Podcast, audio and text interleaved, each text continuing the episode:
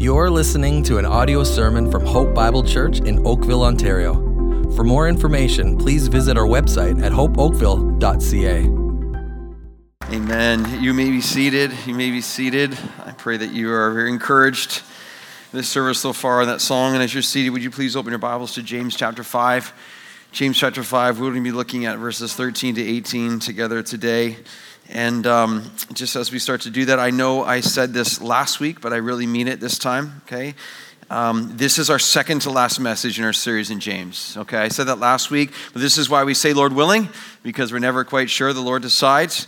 Um, so, what's going to happen is we have today's passage, James 5 13 to 18. Uh, next week, Pastor Carl is going to bring a very important message regarding you and your spiritual giftedness and becoming uh, closer integrated in our church family. That is next week. And then we will come back two weeks from now and seek to wrap up James with the final two verses, uh, verses 19 and 20, and let that serve a little bit as a summary of where we've been as well over the last five months or so. Of course, I say this under the category of Lord willing, because again, He will ultimately decide.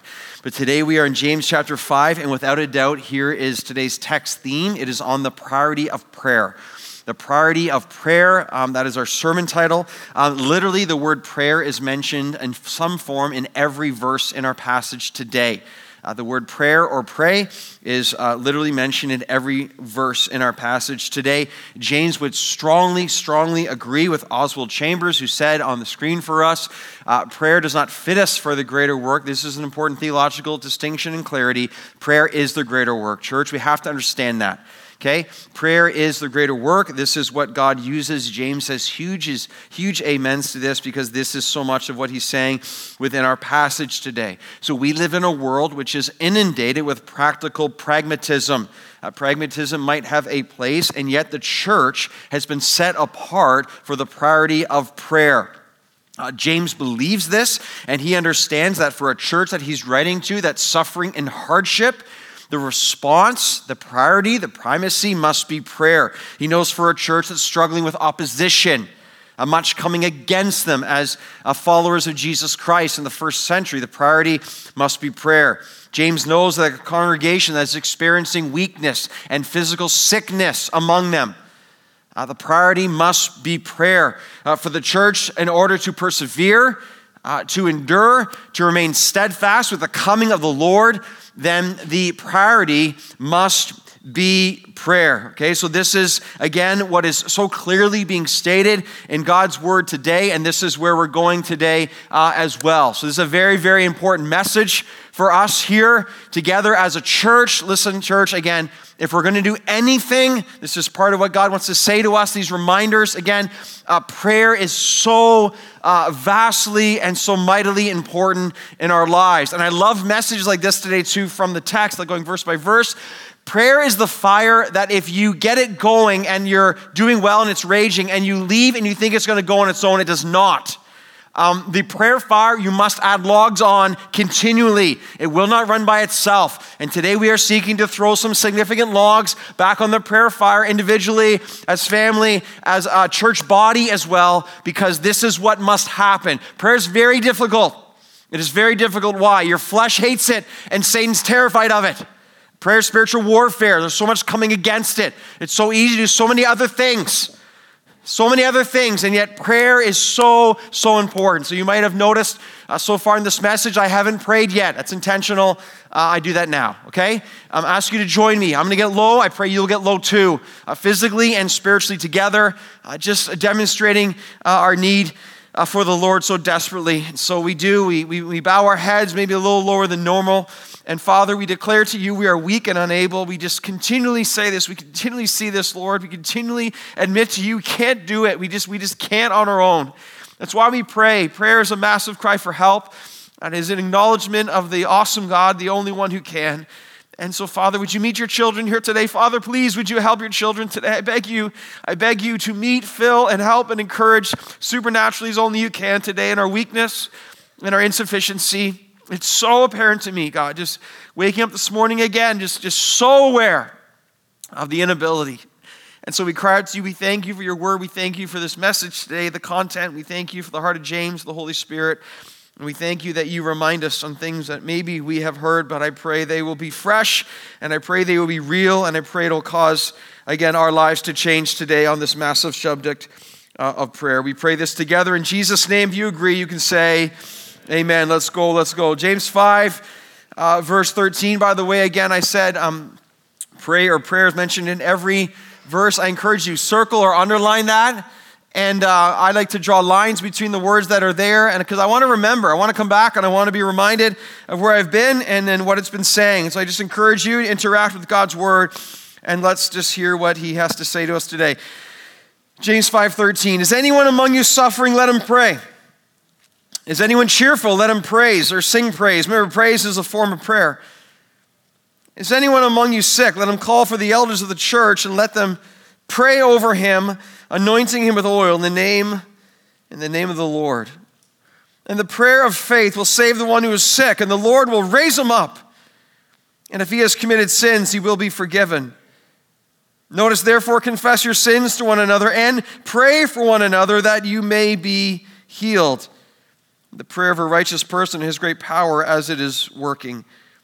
Elijah was a man with a nature like ours, and he prayed fervently that it may not rain. And for three years and six months, it did not rain on the earth. Then he prayed again, and heaven gave rain, and the earth uh, bore its fruit. So, again, I pray we'll be massively encouraged with our text today so clearly on prayer. Thank you, Lord, for this opportunity. Uh, point number one is this for us as a church, our outline number one in our suffering, we must be people of prayer. In our suffering, we must be people of prayer. Verse 13 Is anyone among you suffering? Let him pray. Is anyone cheerful? Let him sing praise. James is setting right here a foundation for his theology on prayer. Uh, notice for James that prayer is not something that is passive, doesn't sit back and watch. Prayer is something that is powerfully active. He's engaging and he's, he's imploring us, the church, to actively engage in prayer as well.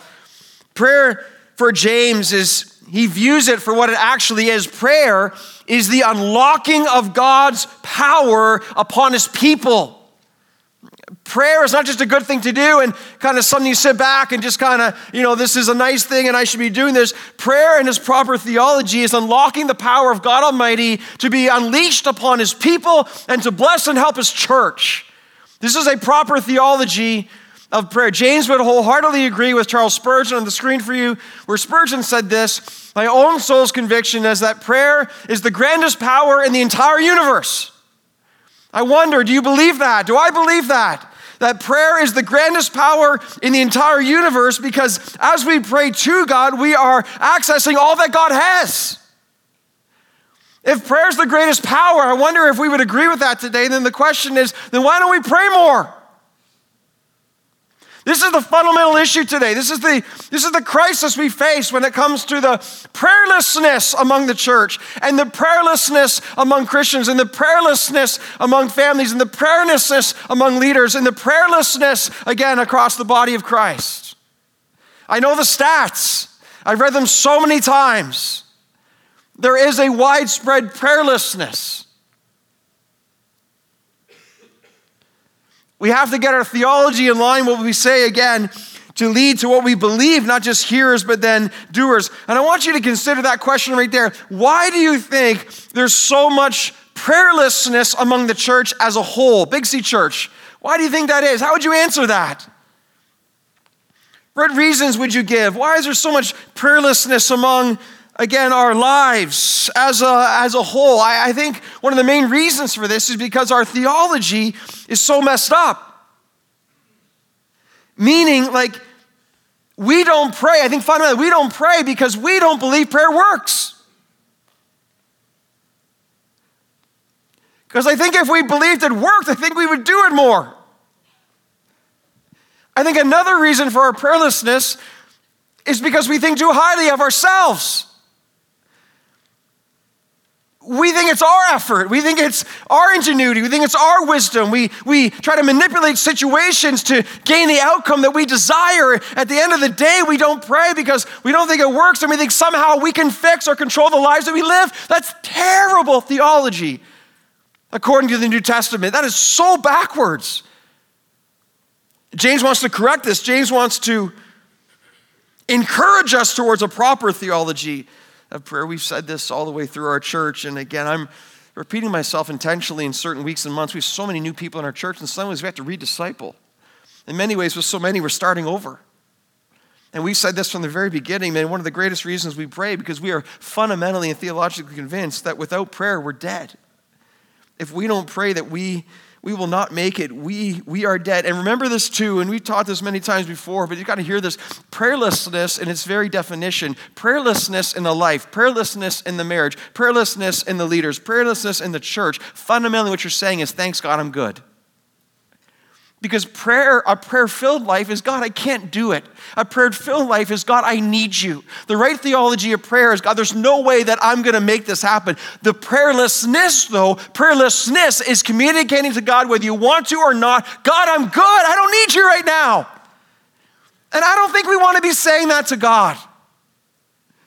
Always said in my life and then just called a ministry, whatever, too, just as recently as, let's see, ah, this morning. I think back upon the years and just the, the utter brokenness. I remember, I remember at our one of our houses being in the basement, had a desk down there getting ready for one of our, again, 15, 15 years of Saturday night services. And the kids are all over the place and sitting there and getting ready for another Saturday night service and, and sitting on my desk in the basement trying to prepare for what's happening, saying, God, tears coming down my face. I can't do it, God. I can't do this. He's like, Yeah, you're right, you can't. Who said you could? It's never been about what you can do, Symons. It's always about what I do in you through your brokenness, and that's why you pray, child. That's why you pray. And it's been it's it's frustrating at times how common that is. This morning, waking up, God, I can't. Right now, in this moment, God, I can't. That's the point of prayer. The right theology says you and I on ourselves, we're dead. We must cry out to the one who can. See, this is the fundamental reality where prayer begins and continues and carries us on as we go forward in this life. So simple, but so important. We have to pray because you and I on our own, nothing will ever happen. Is anyone suffering? Let him pray. So beautiful. I want you to look at the hymn, What a Friend We Have in Jesus here, these, these beautiful words. What a friend we have in Jesus. All our sins. Jesus is the only one who can take our sins and carry our griefs and sorrows. He's the only one who can bear them. He's the only one. Maybe you're here today to hear that.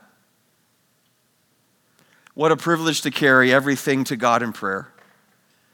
Here's the thing, oh, what peace we often forfeit. We forfeit so much peace with our own manipulation, our own control, our own self effort, whatever it is. What peace we often forfeit. Oh, what needless pain we bear. I mean, life is filled with pain enough as it is, but then the pain we add on top of that because we don't seek the Lord and depend on Him. Oh, what needless pain we bear. All because we do not carry everything to God in prayer. Forgive us, eh? Like, like Lord, forgive us for our self and dependence and our self sufficiency, when it's bad theology, the peace we often forfeit, the needless pain we bear because we just don't carry it to the Lord within, within prayer. We must be people of prayer in our suffering. And I want you to see this too. In verse 13, it says, We also pray when we are comforted. He says, Is anyone cheerful? Let him sing praise. Remember, again, praise is a form of prayer. It's amazing just all throughout this whole passage here. I love that some of, some of my favorite joy filled moments in life is not telling the Lord what I need, but thanking God for what I have. Some of my favorite moments in life is when I'm just struck and stopped and just aware, not asking the Lord what I need, but thanking the Lord for what I have. It could be a meal when I'm hungry. It could be a roof in the rain. It could be a moment with one of my children. It could be a coffee in the quiet. It could be the heat turning on in the winter. It just could be a bird outside singing. It is so powerful to be able to stop and to thank the Lord in the midst of comfort, to praise Him, and to sing to Him for His goodness, His faithfulness, and His grace upon our lives. Another access point for prayer to fill our lives in this way. The bottom line is we must be a people of prayer. Hey, listen, and I know it's hard. Like, I want to make sure that you know that I know how hard prayer is for the reasons I've already outlined. What a battle that is. And I want, to, I want you to know right now, too, just like from, from my heart to your heart, too, man, I need to grow in this area. I just, I just want you to understand that. Like, I have good seasons and bad seasons, and, and, and I need to grow. Like, I see prayerlessness in my life at times, and it grieves me so much. But then I'm so thankful for times like this to remind me of what matters most and that I want to grow in this and I want to see prayer. So, like the, the prayer fire is there, and sometimes it's raging and sometimes it's like barely hanging on, but to throw some longs on that prayer fire and to get it going again by God's Spirit and God's grace and God's help to say, man, in our suffering and our comfort, we must be people of prayer. Practically speaking, to church, if you want um, a way to apply this, which Martyn Lloyd-Jones said this, and I read this many years ago, never left me. I tried to pass it on to as many of you as possible. Martyn Lloyd-Jones said this never refuse the impulse to pray. Never refuse the impulse to pray. I've always loved that. So, whenever you have the impulse to pray, here's the key like obedience in that moment. Obedience in that moment, uh, especially for men, like for everyone, for everyone, everyone. But I just like, I'm a man, I'm a husband, I'm a dad, whatever. Just, again, men, when you get the impulse to pray in that moment, seize it, seize it, seize it, seize it. You're like, I'll do it in two minutes. In two minutes, you're distracted. Isn't that so true? That happens all the time. Impulse to pray, do it. You're with your wife, impulse to pray. Just do it right then and there. Just do it. Drop to your knees, grab a hand, pray, pray, pray, right? As friends, impulse to pray. Maybe it's here at the church after the service, impulse to pray. Talking in the foyer, having a conversation, impulse to pray pray. Seize it, seize it. Driving home in the car, impulse to pray. Keep your eyes open, keep your eyes open if you're driving, okay? Impulse to pray. Seize it, seize it. Impulse to pray. Again, today at home, impulse to pray. Seize the impulse to pray. Never, ever. That's the Holy Spirit. That's the Holy Spirit leading you and me to pray. That is a fantastic way of taking the opportunity to be people of prayer and allowing it to kind of permeate our lives in simple but profound ways. Never refuse the impulse to pray. We must be people of prayer, stating our dependence upon the Lord. Number two is this in our sickness, we must pray with faith.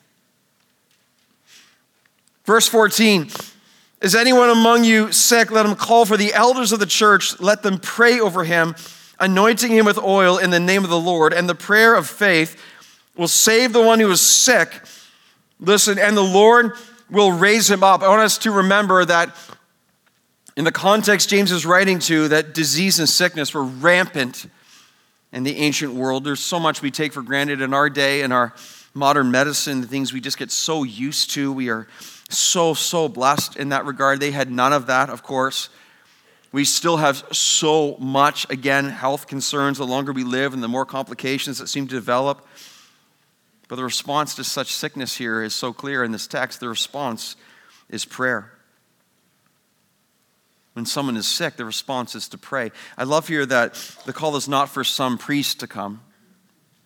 The call is not for some special pastor, only if that pastor comes. No, the call is for the elders of the church, the elders of the church who represent the local Christian community of believers a symbol and a representation of praying for one another. Call the elders of the church to pray over the one who is physically sick. Just want to take a moment just to state what's obvious. We have such incredible and wonderful elders and pastors in this church who serve so faithfully with such love and sacrifice and diligence, and they give and give and give and give. And I'm so thankful for their heart and their love for all of you and their desire to care for so many situations and so many people. And it's such a blessing to me to see in action. What stands out here in verse 14 is the call for the elders to pray over this individual, anointing him with oil. What's the oil there for? The oil is a symbol of the Spirit of God. The oil is a symbol or representation of God's presence. But notice prayer is how we tap into God's power here. Prayer is the key to seeing the power of God upon that life. The oil symbolizes the person is set apart, symbolizes the person is set apart for the care of God. It is the prayer that unlocks the power to make the difference. Let the elders be called to pray over the person anointing with oil. This is something we do at Hope Oakville? Absolutely. Always have. I pray we always will. When we are made of situations we are asked to, the elders gather, we pray over the individual, we anoint them with oil in the name of the Lord Jesus Christ. It's a beautiful and it's a powerful exercise. And by the way, you're here today and you're in this church family and you're part of our church community and you desire to be prayed for for healing physically over your body, we would love to know about that and we would love to do that. You can get in touch with us here at the church, and we would arrange a time, and the pastors and elders of this church would love to gather around you and care for you. And that's something we take very seriously, and something we've seen God use to bring such encouragement and to bring healing. Look at verse 15 now. It says, And the prayer of faith will save the one who is sick, and the Lord will raise him up it says there. So there's no question here that the Lord, through James and the Holy Spirit, is asking us to pray for healing. There's no question.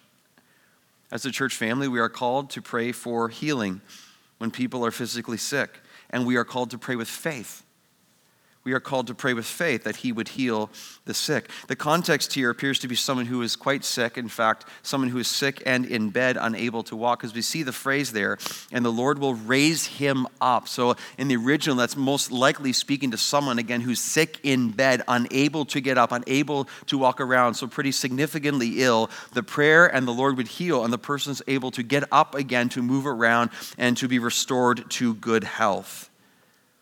It's interesting as we go through verses 14 and 15, for some of us, this passage directly confronts our lack of faith in God's desire to heal. For some of us, this is a confrontation of doubt in our lives. There's no doubt in this text. We are called to pray boldly and to believe God heals in our day, to be obedient in asking God to heal individuals who are physically sick, as we have seen again in the past.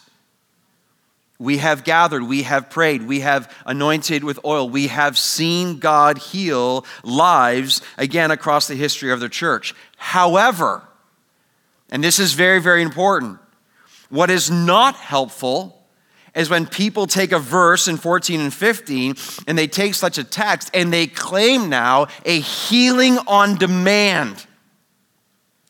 When a person, in this case, uh, claims to have a healing power on demand, what they've just done is they take the position of God in that, in that instance. And when healing doesn't happen, because it doesn't always happen under the sovereignty of God, they blame the individual who's sick and they say, You did not have enough faith.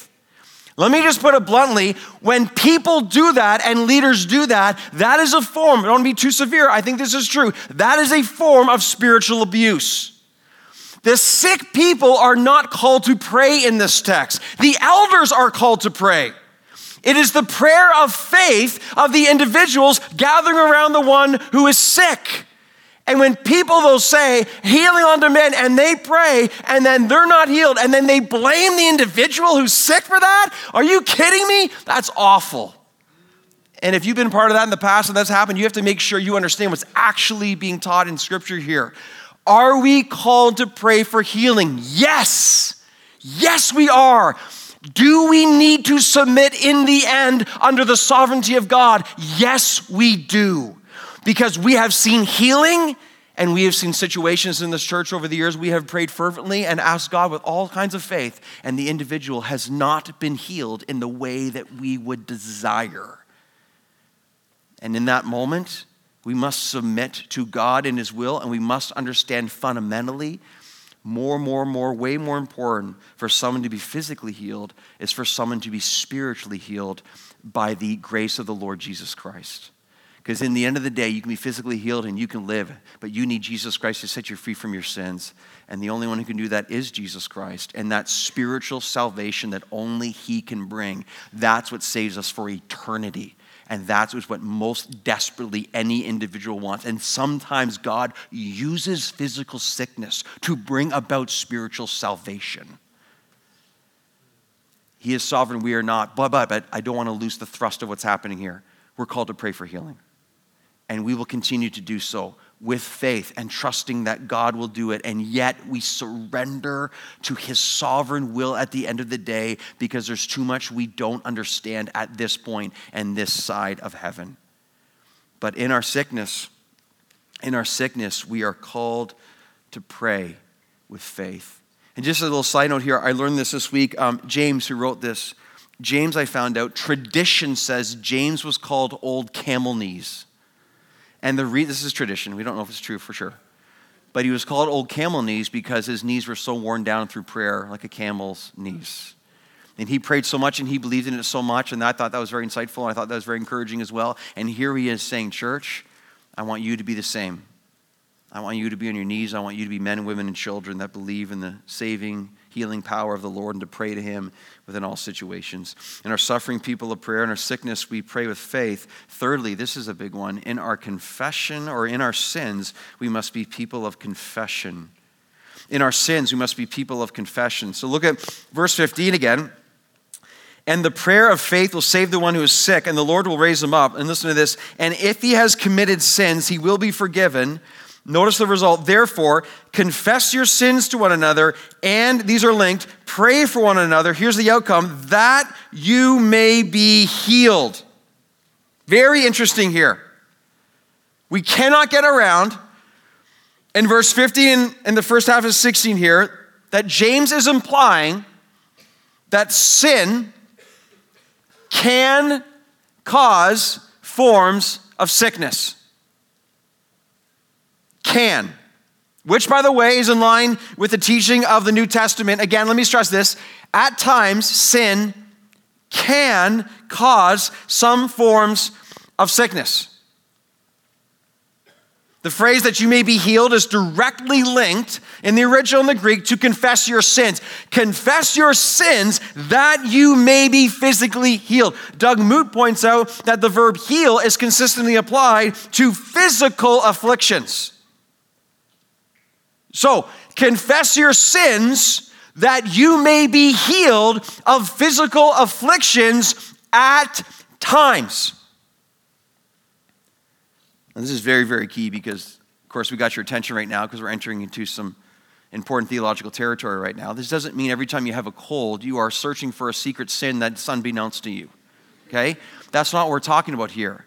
However, at the same time, the Bible is teaching us and with sobriety warning us when we have a sin that is wreaking havoc on our life. And if that sin is causing a form of sickness upon our lives as well, you won't have to wonder what the sin is. You'll know.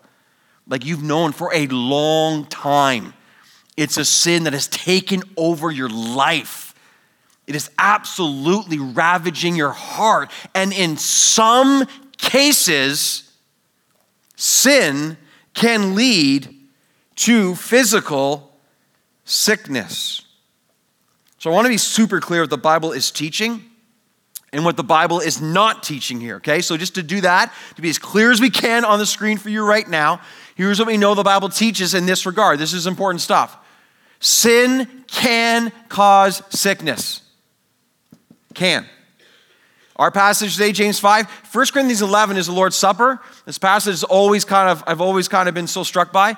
He says, Paul says, this is why some of you have become sick and even died because you handled with such irreverence the Lord's Supper. You can read it yourself. 1 Corinthians 11, he, he explicitly says some have gone sick and died for their irreverent handling of the Lord's Supper. This is so key, okay? But not all sickness is a result of sin. We know that, of course. Jesus affirms that in John chapter 9. Say it again. Not all sickness is a result of sin. Very, very important, very, very clear. Nor does all sin cause sickness. We should know that too.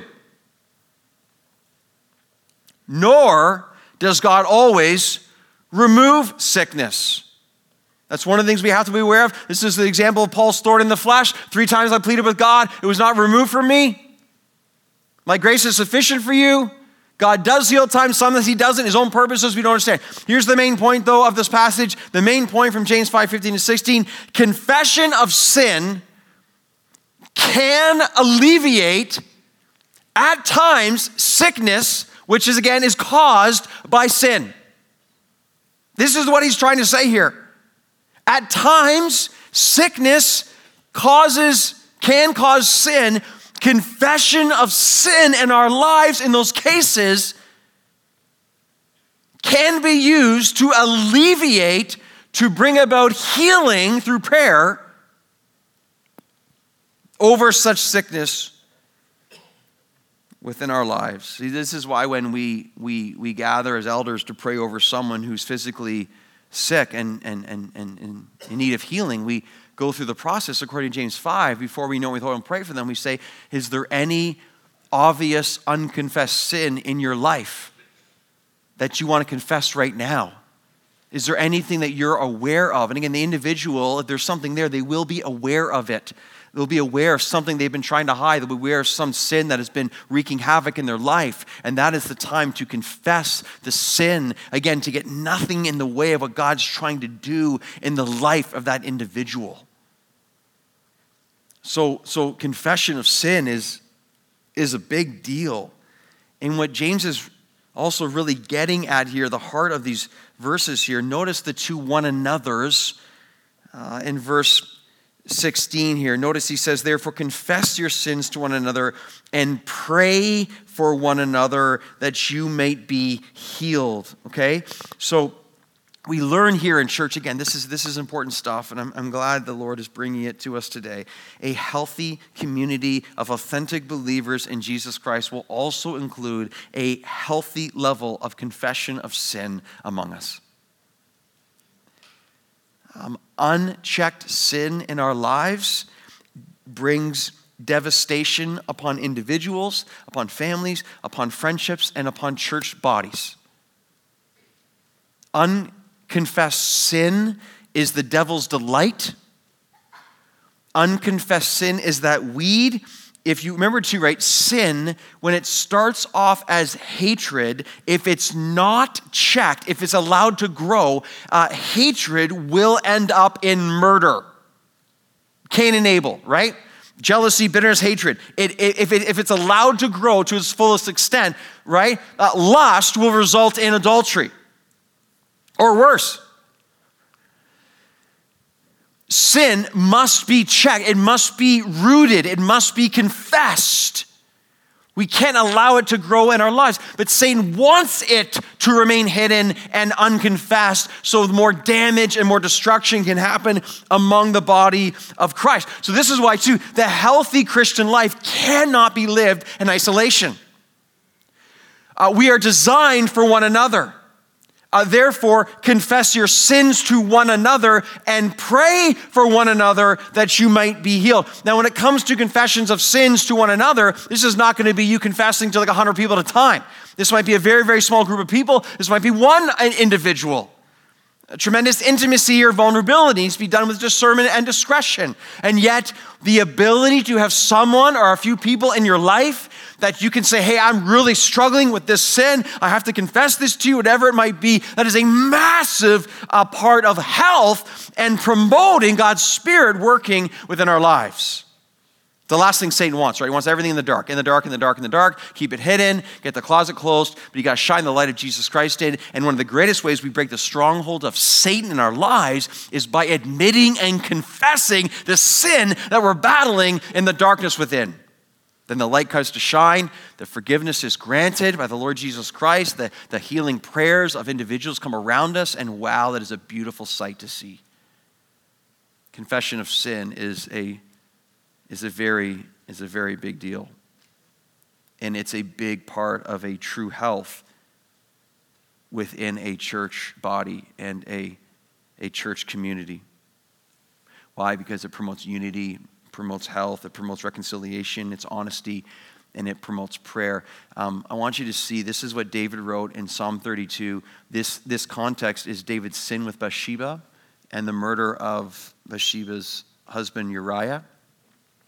This is what he says when he did not confess his sin. Okay? Very, very instructive for us. When I kept silent, meaning, meaning, 100%, this is what he meant by this. When I did not confess my sin to you when I tried to keep the sin hidden, when I pretended like I didn't do it, when I lived a lie, when I would not confess my sin openly, my bones wasted away. It's so amazing, eh? What unconfessed sin does to us is it starts to rot us away from the inside. My groaning all day long. Look at this Day and night, God, your hand was heavy upon me. Isn't that so true? When we're trying to live duplicitous lives, when we're trying to be one way here right now on Sunday and a whole different way the rest of the week, and we're living these double lives, and sin is really marking our lives, the, the, the hand and heaviness of God comes upon us and starts to weigh us down. And I love this description, man. I love and don't love it. He says, My strength dried up as the heat of summer. That's such a good analogy, metaphor to use there. It's like when the heat wave comes on in the summer and you're sitting there and you're absolutely exhausted and you got nothing left. That's what it's like to live a life of unconfessed sin. The hand of God, because He loves us, the hand of God presses down. He won't let us get away with it. And so we start to lose our strength and lose our joy and lose our affection and lose our ability to be able. David got to the point, he's like, I cannot do this anymore. By God's grace, his sin was brought to the forefront by the help of a trusted friend and by the Lord. I mean, there is no doubt in a room this size, and the amount of people that are here right now and in overflow or watching online, maybe in our Arnfield group right now and listening. So glad that you're doing that as well. We love you so much. Listen, in a room this size, there's some of us here right now, and the hand of God is heavy upon you, woman, man, teenager. The hand of God is heavy upon you because He loves you because of unconfessed sin. You've been trying to live two lives. You've been trying to get away with it. You think, it's interesting, I read it going through the Pentateuch right now in my readings and in Numbers. I came across that verse again that reminded me, says, Be sure your sin will find you out. See, right now, if you're trying to play a game that somehow I can live this double life, it's just not going to work. I mean, if you're genuinely in Christ, the Lord loves you enough, at some point, it's going to be found out. And, and what happens is we just lose our ability and, again, our joy and our chance to sing and just to love the Lord because we're just we're just not being truthful. We're not being honest. We're not living with integrity. We don't have character. We're, we're letting sin go unchecked. If that's you today, and you are here today, what you have to recognize what's happening right now, God is loving you so much. Like overflow listening, whatever it is, campus, God is loving you so much that He's allowing you to be gently uh, moved in a direction Let's get that sin confessed. Let's break the stronghold of Satan. And let's get you being filled with the peace and love and joy of God again in your life, that you may be able to be here and sing with a clear conscience and to know the peace and love of God upon your life again. Let me also say this be crystal clear. There's no sin Jesus will not forgive. When someone genuinely comes to Jesus with confession and repentance, you will receive grace. If we confess our sins, God is faithful and just to forgive us our sins and cleanse us from all unrighteousness. There is no sin too great. His love is unfathomable. His grace is inexhaustible. His mercy is undeniable. You will be forgiven. But you must take that. We must take the steps towards Jesus Christ to seek, Lord, I need to be forgiven. I have not been living a life of honesty, integrity, and truthfulness. In our sins, we must be people of confession. And then, lastly, here, Point number four in our supplication, in our supplication, we must pray with power every verse on prayer. Look at verse 16 now. The prayer of a righteous person has great power as it is working. Elijah was a man with a nature like ours, and he prayed fervently that it may not rain. And for three years and six months it did not rain on the earth. Then he prayed again, and heaven gave rain, and the earth bore fruit. You see what James is doing right here? James is like, hey, remember that story? Elijah, one of the famous men again in the Jewish faith, and they would all know exactly what he's talking about. He's like, Elijah, a man with a nature just like ours. That's so encouraging. Elijah's not special. Elijah was a man who loved the Lord. You love the Lord and you believe in prayer. You believe in the power of God. You're like Elijah. Elijah, with a nature just like ours, he prayed and the rain stopped for three and a half years, three plus years. Then he prayed again and the rains came and the earth was refreshed by the supernatural power of God. He's like, You got some faith? You got some godliness growing in your life? You got some power you want to see God do? You have some desire to be used to God in a life of prayer? You too, then, in the same example, Elijah brought physical refreshment on the earth through his prayer. You can bring supernatural spiritual refreshment upon one another in the name of Jesus Christ. He's like, who's got faith? Who wants to see God's power unleashed upon their loved ones, upon the community, upon the church? Who wants to see God move and heal you don't have to be special. You got to love the Lord Jesus Christ. You got to be pursuing godliness. You got to have integrity, but it can be anyone. Any one of y'all right now believing in the Lord, and you want to have a life again that's pure before Him, then your prayers, the prayers of a righteous person, has great power as it is working. That's encouraging. You see, prayerlessness stinks because prayerlessness doesn't take advantage of what James is giving us example of here in verses 16 to 18. But the prayer filled life says, I believe the Lord can. Notice, notice in verse 17 it says that Elijah prayed fervently. He prayed fervently. See, the reason that we experience so little power from God sometimes is because we offer so little fervent prayer to God many times. The fervency of prayer and how the Lord uses that. You know the, the impact of the prayers of one man or one woman on the screen for you? This is about John Knox. Instead of John Knox, it was his prayers were so powerful and they were more dreaded by Mary of Scots than the armies of Philip. Mary of Scots was terrified when John Knox began to pray because the prayers of John Knox changed the nation.